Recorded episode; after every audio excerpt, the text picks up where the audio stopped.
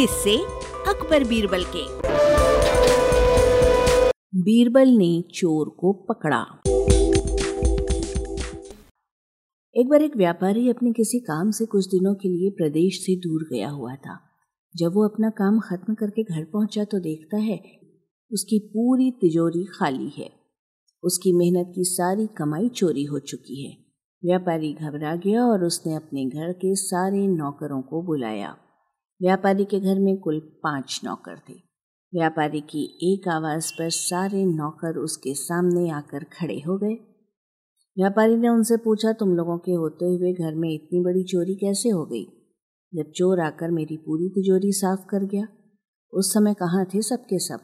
एक नौकर ने जवाब दिया, हमें नहीं पता ये चोरी कब हुई मालिक, हम सो रहे थे। उसकी बात सुनकर व्यापारी गुस्से से आग बबूला हो उठा और बोला, मुझे लगता है तुम पाँच में से ही किसी ने चोरी की है।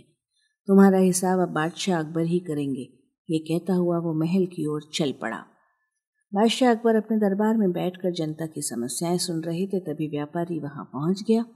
व्यापारी ने कहा, न्याय हुजूर, न्याय। मेरी समस्या को दूर करें। बादशाह ने पूछा, क्या हुआ? कौन हो तुम और क्या है तुम्हारी समस्या? व्यापारी बोला मैं आप ही के राज्य में रहने वाला एक व्यापारी हूँ, महाराज। एक ज़रूरी काम से कुछ दिनों के लिए प्रदेश के बाहर गया था। जब वापस आया तो मेरी सारी तिजोरी लुट चुकी थी। मैं बर्बाद हो गया, हुजूर। मेरी मदद कीजिए। ये सुनकर बादशाह ने व्यापारी से कुछ सवाल पूछे। जैसे कितना सामान चोरी हुआ, क्या उसे किसी पर शक है, वगैरह वगैरह। सवालों के जवाब मिलने के बाद अकबर ने व्यापारी का मामला बीरबल को सौंप दिया और कहा कि असली चोर को पकड़ने में बीरबल उसकी मदद करेंगे। अगले दिन बीरबल व्यापारी के घर पहुँचे। उन्होंने सभी नौकरों को बुलाया और उनसे पूछा कि चोरी की रात वो सब कहाँ कहाँ थे।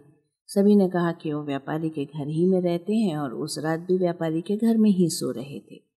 बीरबल ने उनकी बात मान ली और कहा, आप सभी को परेशान होने की ज़रूरत नहीं है। मेरे हाथ में ये पाँच जादुई लकड़ियाँ हैं, मैं आप सभी को एक एक लकड़ी दूँगा। जो भी चोर होगा, उसकी लकड़ी आज रात दो इंच लंबी हो जाएगी और चोर पकड़ा जाएगा। हम सभी कल यहीं मिलेंगे।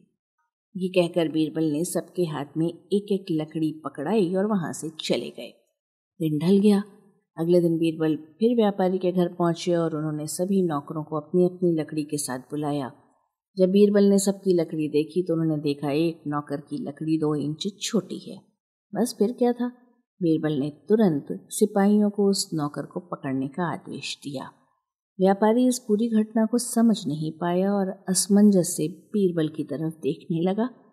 बीरबल ने व्यापारी को समझाया कि लकड़ी कोई जादुई नहीं थी, लेकिन चोर को इस बात का डर था कि उसकी लकड़ी दो इंच बड़ी हो जाएगी और इस डर से उसने अपनी लकड़ी को दो इंच काट दिया और पकड़ा गया। व्यापारी बीरबल की चतुराई से बहुत प्रभावित हुआ और उसका धन्यवाद किया।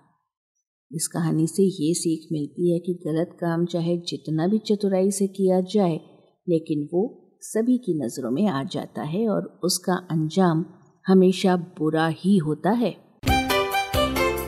वाचक स्वर संज्ञा टंडन अरबरेजो डॉट कॉम की प्रस्तुति।